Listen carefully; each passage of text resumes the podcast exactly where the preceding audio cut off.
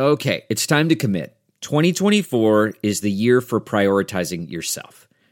Begin your new smile journey with Byte, and you could start seeing results in just two to three weeks. Just order your at home impression kit today for only $14.95 at Byte.com. Byte clear liners are doctor directed and delivered to your door. Treatment costs thousands less than braces, plus, they offer financing options, accept eligible insurance, and you could pay with your HSA, FSA. Get 80% off your impression kit when you use code WONDERY at Byte.com. That's B-Y-T-E dot com. Start your confidence journey today with Byte. Delve into the shadows of the mind with Sleeping Dogs, a gripping murder mystery starring Academy Award winner Russell Crowe. Now available on digital. Crowe portrays an ex homicide detective unraveling a brutal murder he can't recall. Uncovering secrets from his past, he learns a chilling truth. It's best to let sleeping dogs lie. Visit sleepingdogsmovie.com slash Wondery to watch Sleeping Dogs, now on digital. That's sleepingdogsmovie.com slash Wondery.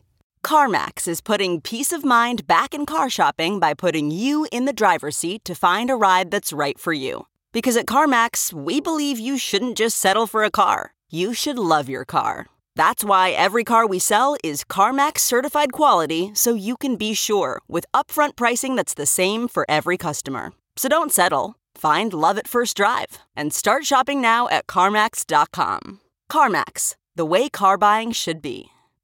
From the Jill Schwartz Memorial Library in the wilds of Connecticut, this is Obscure.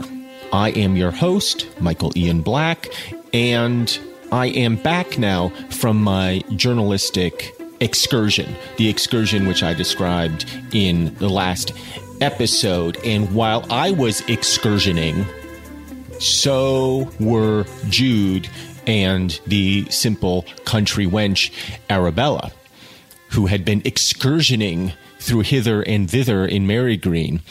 And their excursion led to a kiss a couple kisses.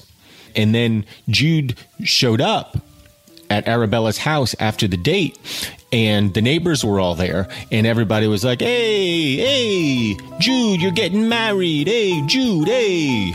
Hey Jude, here have a little uh, grappa, and here's a little here's a little uh, cannoli to celebrate. And Jude was like, "What the fuck is going on here?"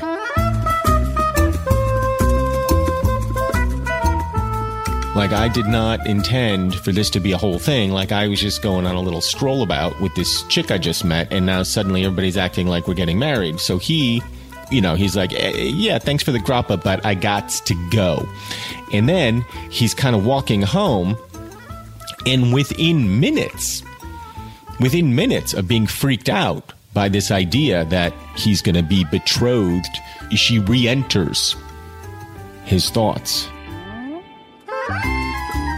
And he's like, ah, well, you know, maybe. I mean, you know, I'm living. Hey, I'm living here for the first time. You know, I'm not, I'm not hunchbacked over my desk studying the New Testament like a nerd for the first time. You know, like I'm doing something here. Like this is great. Like I'm kind of, you know, I'm kind of digging this chick and I'm kind of digging love. And, you know, maybe I was just kind of fooling myself with this Doctor of Divinity thing. Maybe I was just a fooling myself into thinking life is one thing when in fact it's another. The last time I read, you know, it concluded with him saying it was better to love a woman than to be a graduate or a parson, I or a pope.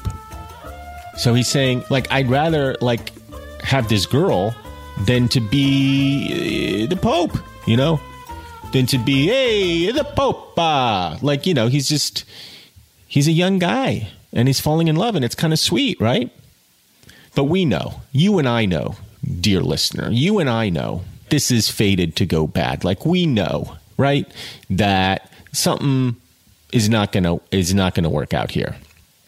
And I look, I I'm rooting for them. I'm rooting for these kids. Like Ariana Grande and Pete Davidson, you know, I guess they're getting married. They they've known each other for 3 weeks. They're getting married. And by the time this episode hits, maybe that will already be over, maybe not, I don't know. but they just announced, hey, you know, we've known each other three weeks, we're getting married. That's essentially what's going on with Jude and Arabella. Pete and Ariana, like they're doing the they're doing the 2018 version of that. Like they've known each other what three weeks, and now they're like, yeah, let's you know throw caution to the wind. We're going to get hitched. Everything's going to be great, and I'm rooting for them. I'm like, that's great. Like I really hope it works out. I know how hard you guys have been working on your careers and you're you're kind of setting that aside for a moment, you know, in a way for love. And you're sort of opening yourself up to a, a, great disappointment with love. And you're maybe rushing headlong into something that you're maybe not necessarily prepared for because you don't even fucking know each other. And that's what's going on here with Jude. I mean there has been no formal proposal of marriage but let's you know let's call a spade a spade. It's where it's heading like I don't know how you got I don't know how girls got pregnant back then.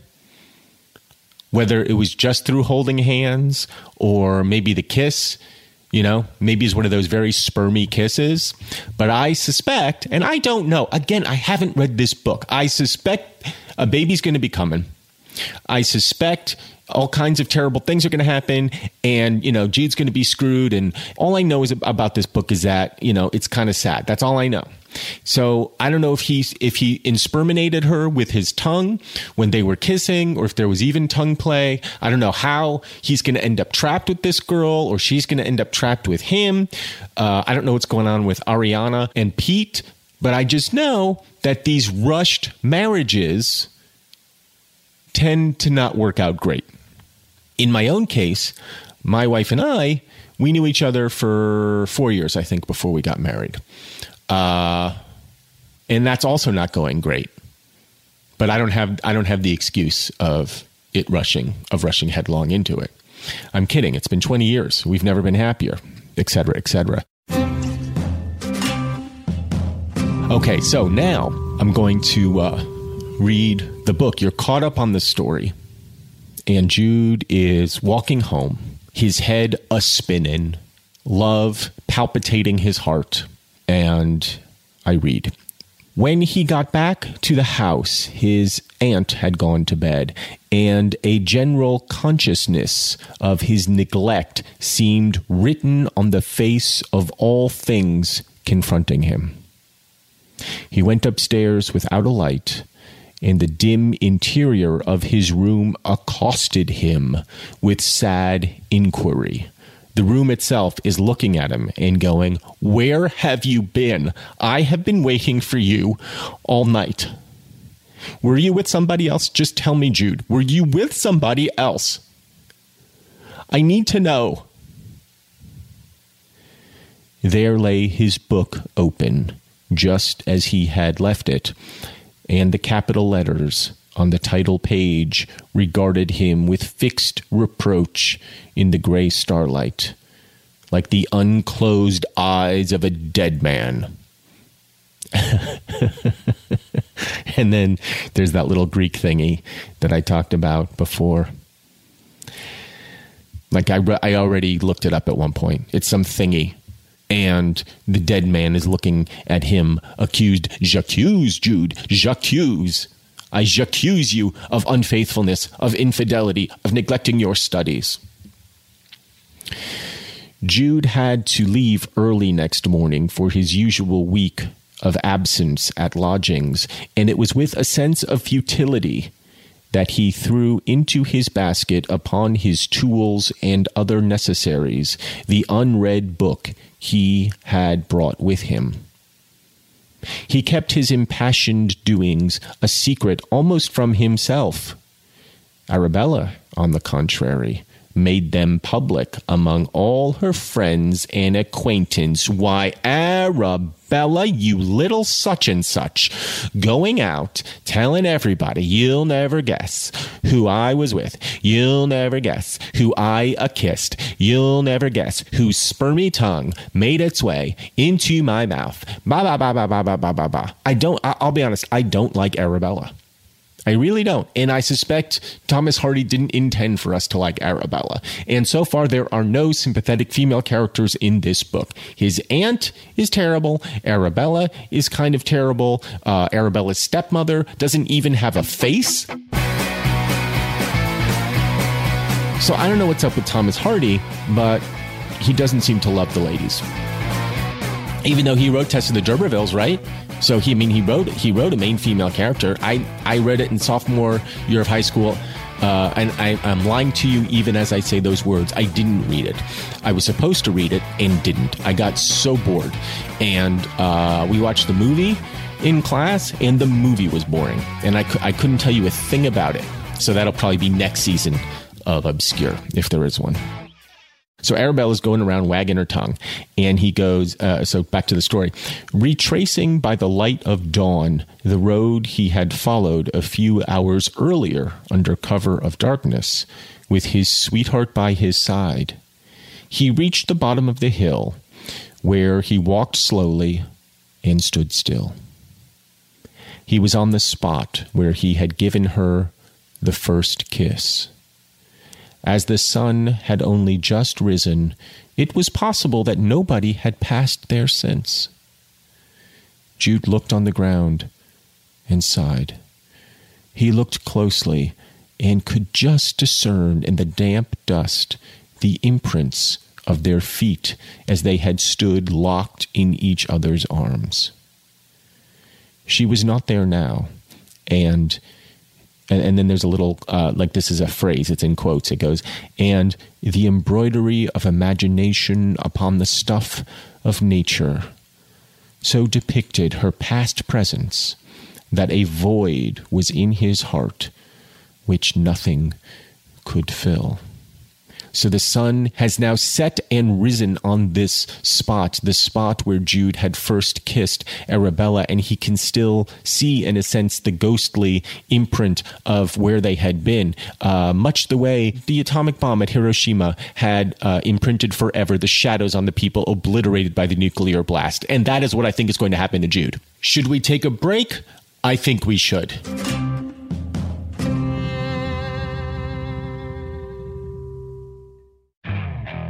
Okay, picture this. It's Friday afternoon when a thought hits you. I can spend another weekend doing the same old whatever, or I can hop into my all new Hyundai Santa Fe and hit the road. With available HTRAC, all wheel drive, and three row seating, my whole family can head deep into the wild. Conquer the weekend in the all new Hyundai Santa Fe. Visit HyundaiUSA.com or call 562 for more details. Hyundai, there's joy in every journey. Okay, picture this. It's Friday afternoon when a thought hits you. I can spend another weekend doing the same old whatever, or I can hop into my all new Hyundai Santa Fe and hit the road. With available HTRAC, all wheel drive, and three row seating, my whole family can head deep into the wild. Conquer the weekend in the all new Hyundai Santa Fe. Visit HyundaiUSA.com or call 562 for more details.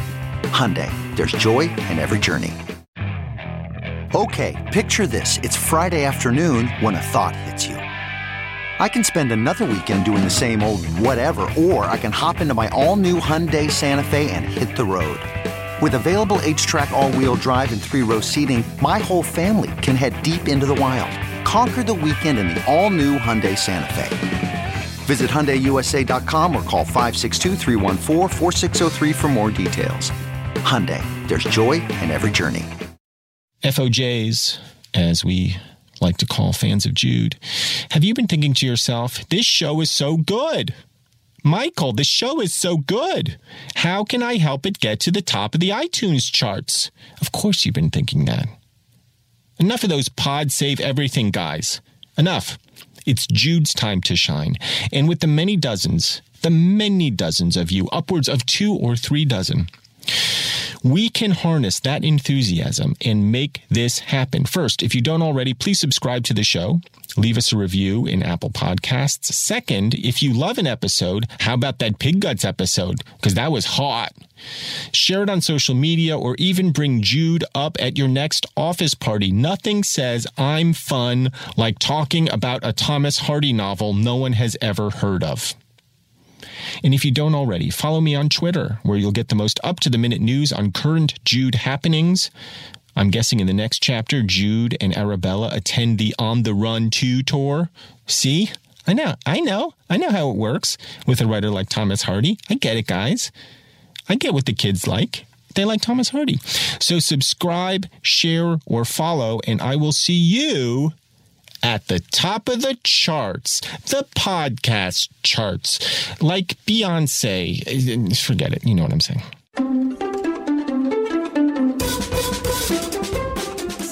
Hi. I know it's weird. You're still listening to Obscure Jude the Obscure. We're in chapter 7. A pollard willow stood close to the place, and that willow was different from all other willows in the world. Utter annihilation of the six days which must elapse before he could see her again as he had promised would have been his intensest wish if he had had only the week to live. So, I did my own I did my own little foreshadowing there, guys, because I, I talked about Hiroshima, and then look, and then look, only only uh, words later, um, we're talking about utterly annihilating six of the seven days of the week, just so that he could be with her again. If he only had seven days to live, he would knock off six of them just to get her there sooner. An hour and a half later, Arabella came along the same way with her two companions of the Saturday, the ones who she was with when she threw uh, pig innards at him. She passed unheedingly the scene of the kiss and the willow that marked it, though chattering freely on the subject to the other two. And what did he tell ye next? Then he said, and she related almost word for word some of his tenderest speeches. If Jude had been behind the fence, he would have felt not a little surprised at learning how very few of his sayings and doings on the previous evening were private. Yeah, Arabella, it's like don't kiss and tell. Don't be that chick. Don't be the one being all gossipy and whatever. Like Jude is pouring out his heart to you, and then the next morning you're just like, oh, and I'm going to tell you this, and I'm going to tell you that, and I'm going to tell you. Arabella, like just like calm down, calm down. Don't be that chick. Just be like chill about this, okay? Jude is right there for you. Like, don't spoil this with your nattering. You've got him to care for you a bit. Nation if you han't, murmured Anny judiciously. It's well to be you. So Hardy is basically saying like these girls just want to trap guys. Like they just need to get married and it almost doesn't matter who. And so Arabella just essentially picked this guy at random and she got him to care for her and she's telling her friends like yeah, like like I just I basically tricked him into liking me and now like we're together. In a few moments, Arabella replied in a curiously low, hungry tone of latent sensuousness.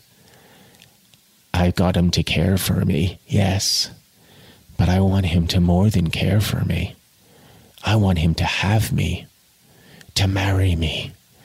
I must have him. I can't do without him. He's the sort of man I long for.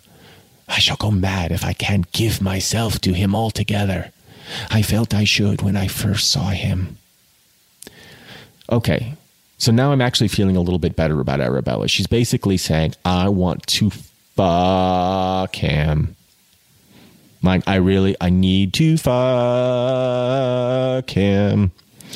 And she's saying, I just want to, like, I just want to, like, get with him the way, you know, I guess Ariana Grande is getting with Pete Davidson, and good for both of them.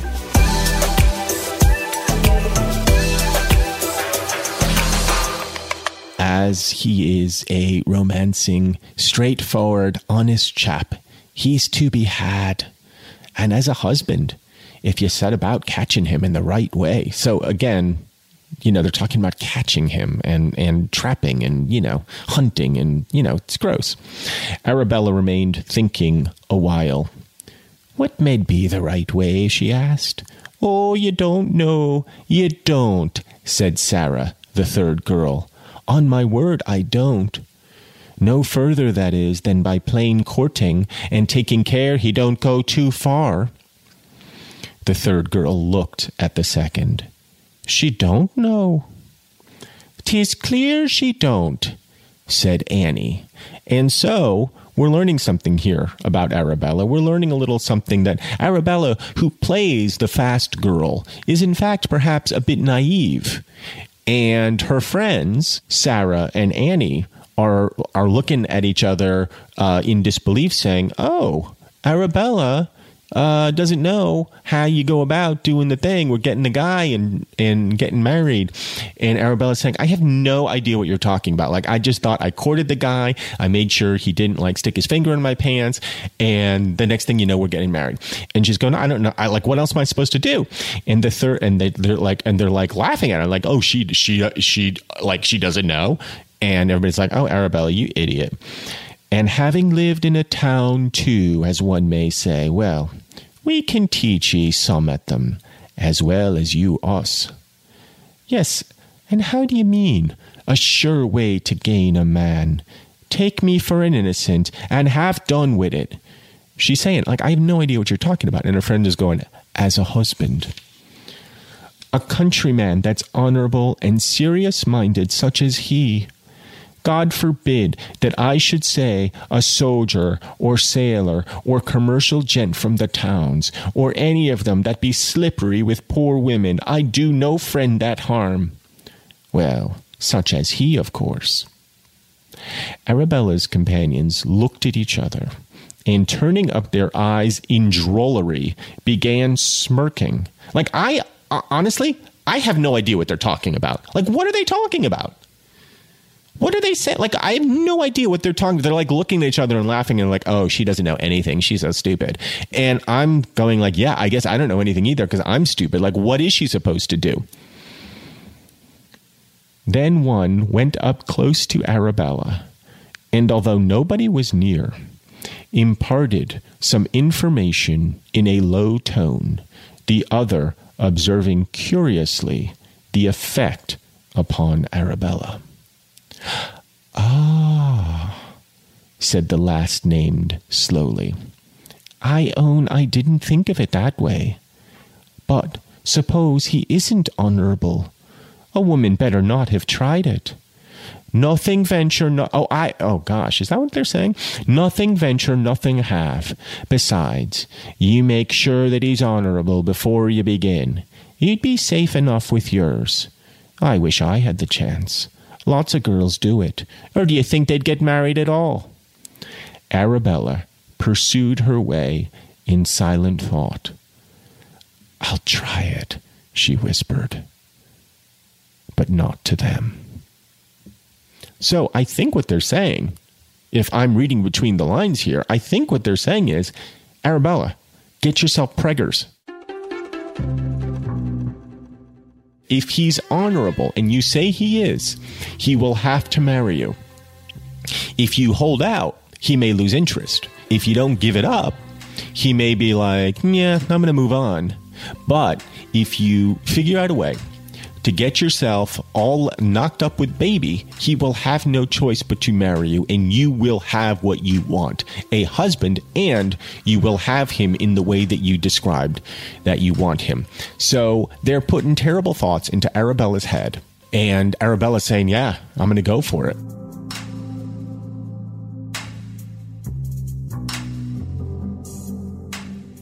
All right. Uh, before we move on to chapter eight, I mentioned earlier that my own Arabella.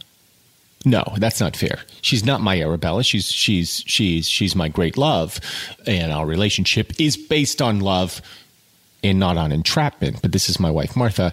Uh, she knew me for much longer before we decided to get married, and I can't help but wonder what she makes of this whole rushed courtship, especially since she's the reason why I'm reading this Fakata book in the first place. Anyway, I invited her into the sanctum, the Jill Schwartz Memorial Library, for a little convo. So here again, my esteemed Martha. Oh my God. this is literally such a mistake to have you on this podcast. I'm saying less direct than Arabella, who threw pig guts at him. Oh, I see. I'm not saying less direct than each other. I see. I was maybe slightly more direct than you in that I initiated conversation, but I wasn't being overtly flirty. No. We were working at MTV together, and I was basically just walking by your desk and trying to be friendly. Wait, are you saying she was being direct by throwing pig guts at him? Yeah, I don't know how much more direct you can be than that.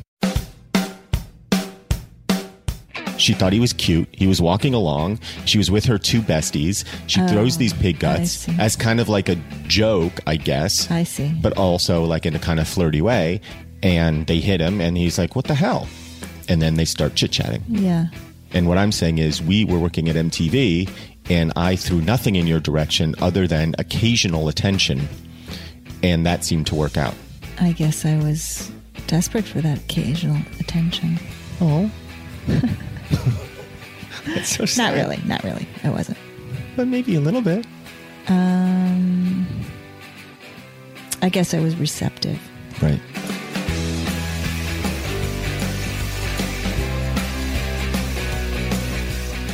When would you say we fell in love? I have no idea. Right. There was no thunderbolt moment for you.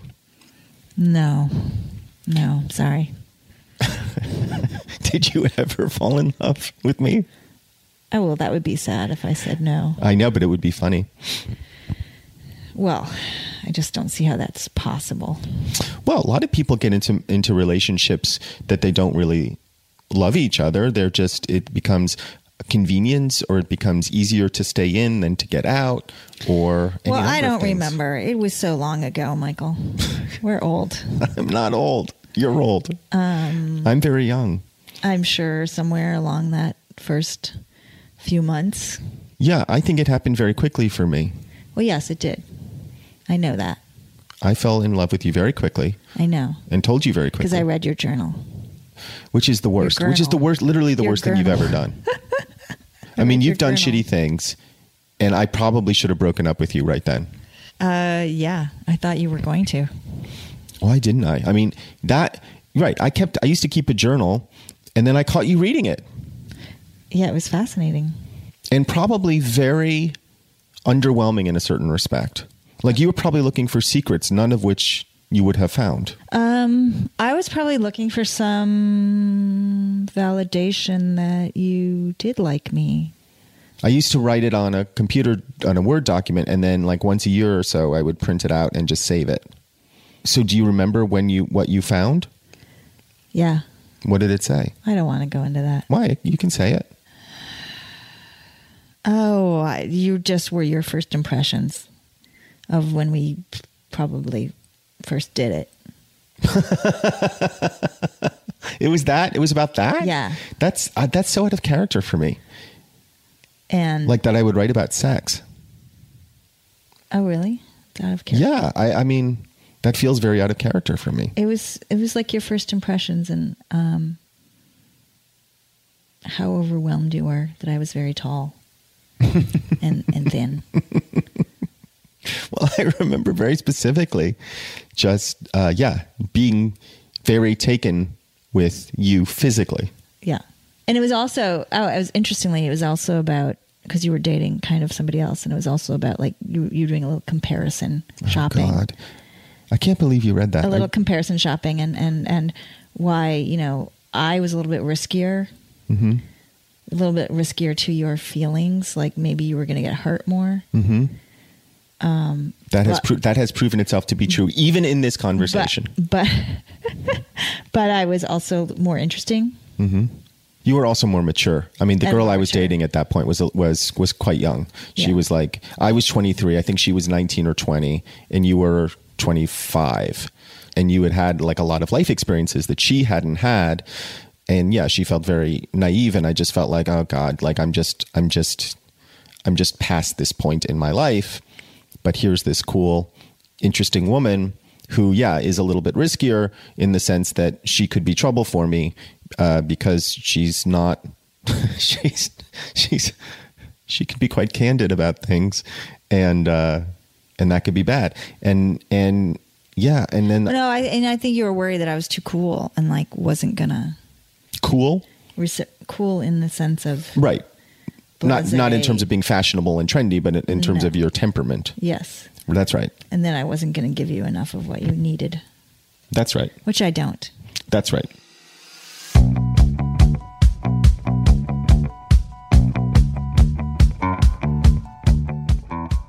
Well, we were just talking about this. We were just talking about before we started recording Are we about getting off vulnerability. topic about the book now, or It doesn't matter. But we were just talking, you and I, about vulnerability and how hard it is for, well, we were talking specifically about performers and creative people to kind of put themselves out there and how a lot of them, myself included, need some sort of external validation from people to feel like they're not just making total fools of themselves. And you were saying, yeah, well, don't come to me for that. because I don't feel like that's my job. Even for me, Well, I mean, everybody's job as a partner is to support each other, but I don't feel like my job is to validate your career.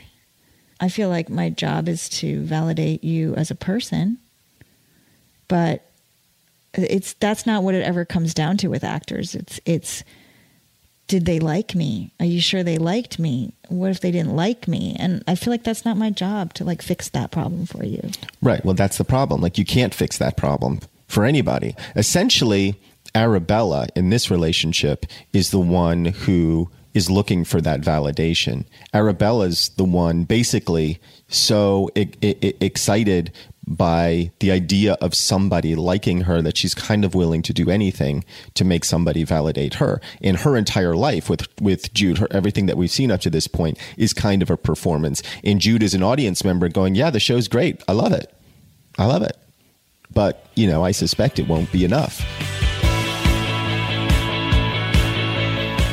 All right, my dear wife. So, are we done? I guess we're done. I mean, Is there something else you wanted out of this? And, and by this, I mean just the whole this. that's marriage. Yes. Yes, so much more. That was my wife, Martha. I'm Michael Ian Black. This is Obscure.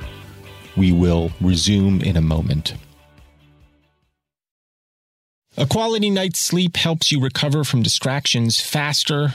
Distractions like, I don't know, our current president. I mean, that's not a distraction, that's a disaster, but I digress. A good night's sleep can help you prevent burnout, make better decisions, improve your memory, and overall make fewer mistakes. It is not marketing, guys. This is science. Science! Remember when people believed in science? Oh, that was a good time. Anyhow, to design a better mattress, Lisa leveraged 30 plus years of experience and hundreds of hours of testing to develop the perfect mattress for all body shapes and sleeping styles. Lisa's mission is to provide a better night's sleep for everybody. Through their 110 program, they donate one mattress for every 10 they sell. How many is that, Michael? I will tell you. That's more than 26,000 mattresses and counting. Lisa strives to leave the world better than they found it, but that doesn't stop with mattress donations. Together with the Arbor Day Foundation, Lisa plants one tree for every mattress they sell, and they are committed to planting 1 million trees by 2025. So, really, Lisa is saying that not only do they make a superior mattress, which I can tell you they do, but you will sleep even better because you've given your money to a company that believes in giving back. You might even say they give back so you can sleep better on your back. I I just came up came up with that and it is super clever and I'm going to trademark that. Don't miss these summer savings. Get $160 off a Lisa mattress at lisa.com slash obscure. That's lisa.com slash obscure for $160 off. Lisa, a better place to sleep.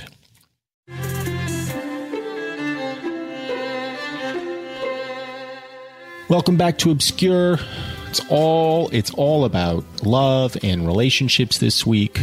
Uh, my wife and I, Pete Davidson, and Ariana Grande. Because look, if you're going to go grande, you might as well go grande. And most importantly, Jude and Arabella. Let's get back to the book. We are starting chapter 8. One week's end, Jude was as usual walking out to his aunt's at Marygreen from his lodging in Alfredston. A walk which now had large attractions for him quite other than his desire to see his aged and morose relative. So wait, he's not living with her anymore? Did something happen? Are we have we have we skipped ahead in time? Or did I just forget? I don't know. He diverged to the right before ascending the hill with the single purpose of gaining on his way a glimpse of Arabella that should not come into the reckoning of regular appointments. Before quite reaching the homestead, his alert eye perceived the top of her head moving quickly hither and thither over the garden hedge. Entering the gate, he found that three young, unfattened pigs had escaped from their sty by leaping clean over the top, and that she was endeavoring unassisted to drive them in through the door which she had set open.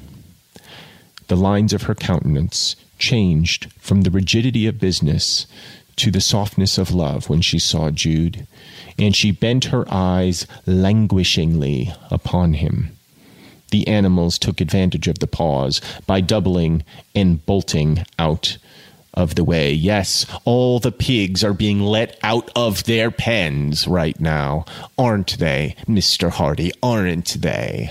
All the pigs are getting set loose into the wilds where they will snuffle and snort to their heart's content, won't they, Mr. Hardy? Won't they? Her eyes are looking languishingly upon him. She is in the mode of seductress right now. And she says, They were only put in this morning, she cried, stimulated to pursue in spite of her lover's presence. They were drove from Spaddleholt Farm only yesterday, where father bought 'em at a stiff price enough. They are wanting to get home again, the stupid toads. Will you shut the garden gate, dear, and help me to get 'em in? There are no men folk at home, only mother, and they'll be lost if we don't mind. He set himself to assist and dodged this way and that over the potato rows and the cabbages. Every now and then they ran together when he caught her for a moment and kissed her. The first pig was got back promptly the second with some difficulty, the third, a long legged creature, was more obstinate and agile. He plunged through a hole in the garden hedge and into the lane. So we've got three little piggies here. One with a house built of straw, and that was the first kiss. The second with a house built of wood, and that one was a little bit harder. With some difficulty, it was obtained. And the third now, a long legged creature with its house of brick, has escaped through a hole in the garden hedge. He'll be lost if I don't follow him, said she. Come along with me and no menfolk are around, and mother is in the house, and now they are chasing that wild pig, y'all. They are chasing that greasy, long legged pig. And we know what pigs represent in Jude the Obscure, don't we? The pig farmer, Arabella, and her pig innards to lasso a man, and now the escaped pig leading Jude astray. She rushed in full pursuit out of the garden, Jude alongside her, barely contriving to keep the fugitive in sight. Occasionally, they would shout to some boy to stop the animal, but he always wriggled past and ran on as before. Let me take your hand, darling, said Jude. You're getting out of breath. Yes, nothing helps the breath like taking one's hand.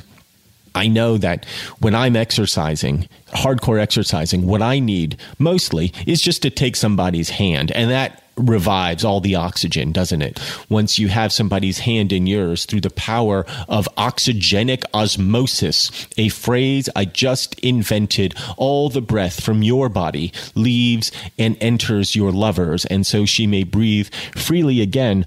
Uh, let me take your hand, darling. She gave him her now hot hand. We know it's hot, with apparent willingness, and they trotted along together. This comes of driving 'em home, she remarked. They always know the way back if you do that. They ought to have been carted over. Right, so the pig is now trotting back home. The pig who has been sold to Arabella's father is trying to make its way back home. And they are in hot pursuit, hands clasped together as they chase this pig. By this time, the pig had reached an unfastened gate admitting to the open down, across which he sped with all the agility his little legs afforded. A moment ago, he was long legged, now he has little legs. Why didn't the editor catch that? I prefer the long legged pig. I, I, like that image of a long legged pig, like a pig horse galloping along. But now he's just got the agility that his little legs afforded. As soon as the pursuers had entered and ascended to the top of the high ground, it became apparent that they would have to run all the way to the farmer's if they wished to get at him. From this summit, he could be seen as a minute speck following in unerring line towards his old home. It is no good, cried Arabella. He'll be there long before we get there. It don't matter now. We know he's not lost or stolen on the way. They'll see it as ours and send un back. Oh dear, how hot I be! And we knew this was coming, didn't we? Her hot little hand. They're trotting in pursuit after that greasy pig. And now, how hot I be. Without relinquishing her hold of Jude's hand, she swerved aside and flung herself down on the sod under a stunted thorn, precipitatedly pulling Jude onto his knees at the same time. Oh, I ask pardon. I nearly threw you down, didn't I? But I am so tired. I mean, she's really making a spectacle of herself, Arabella, isn't she? Guys, isn't she? Come on. Shameless. She lay supine and straight as an arrow on the sloping sod of this hilltop, gazing up into the blue miles of sky and still retaining her warm hold of Jude's hand. He reclined on his elbow near her. We've run all this way for nothing, she went on, her form heaving and falling in quick pants. Her face flushed her full red lips parted, and a fine dew of perspiration on her skin. Well, why don't you speak, dearie? I'm blown too. It was all uphill. Jesus, Jude. I mean, Jude, Jude. I, I, I have to take a moment to Jude to just talk to Jude. Jude, like my head is saying get out of there right? My head is saying you're you're just you're making a mess of yourself. My heart is saying jude she's like throwing herself at you and you seem to be totally oblivious. Jude i mean the red lips, the quick pants, the flushed face, the fine dew of perspiration. Well, why don't you speak, dearie? I'm blown too. It was all uphill. Like, you gotta do better than that, bro. Bro, you got to do better than that, right? I mean, where are your tender speeches now? Where are your words of love? Where are you know you are so well read, Jude? You know you, you, you, you, just pull something. You know, take some of that fancy Greek book learning you got and just throw it out. It didn't even matter what you say. She don't speak Greek. You know, just say something. Hey, you know, uh, Gre- uh, you know, chicken souvlaki, and she'd be like, "Take me." They were in absolute solitude, the most apparent of all solitudes, that of empty surrounding space.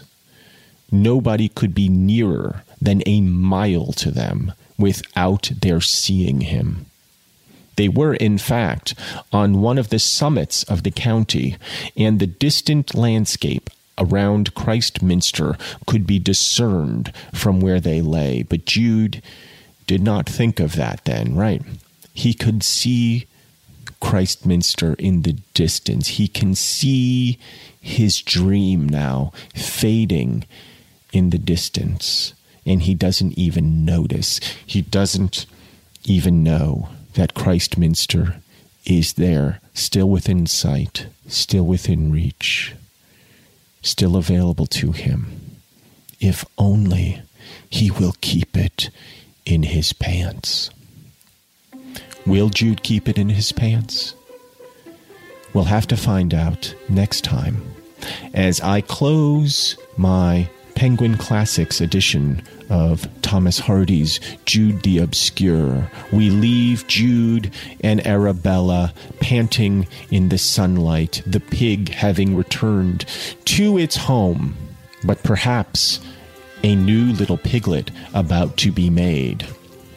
Well, I've had a great time here at the Jill Schwartz Memorial Library. I've enjoyed picking up the book again and reading to all of you and getting you hot and heavy, as I assume you are with all this talk of pig chasing. I assume you are as bothered and bewitched as I am.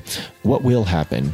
We'll find out next time on Obscure. Until then, I am Michael Ian Black, and I wish you adieu.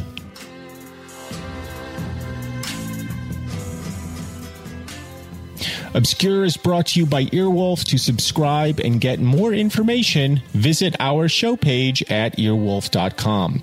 If you like what you've heard, please write us a review on Apple Podcasts, and you can talk to us at obscure with Michael Ian Black at gmail.com. Obscure is produced by Jennifer Brennan, Mary Shimkin, and Robin Lynn, who also mixed and edited today's show with music composed by Craig Wedren. Special thanks to everyone at Earwolf, especially Chris Bannon, Colin Anderson, and the Earwolf engineer team of Brett Morris, Sam Kiefer, and Ryan Connor from the wilds of Connecticut.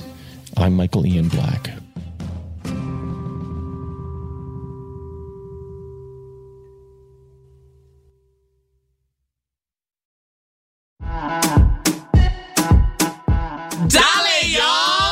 This is Tony Rodriguez. This is Carlos Santos. This is Riza Licea. and this is Oscar Montoya. When our powers combine, we are Spanish Aquí Presents. we have a brand new podcast here on Earwolf bringing you the best of the best of lo mejor of the Latinx comedy. Join us every Tuesday as we chat about what's going on in our lives, Latinx culture, and ¿qué lo que? Lo que nos está picando. Lo que te pica! Don't worry, we'll tell you what that means if you listen. We'll also be joined by a new guest every single week. We'll get to know a little bit more about their lives. Every single week. Uh-huh. And then we'll make them sit back and watch us improvise their lives right back to them. Improvisation. Spanish Aquí Presents premieres July 16th. Subscribe now in Stitcher. Apple Podcasts. Or wherever you listen. O donde sea. Spanish Aquí Presents.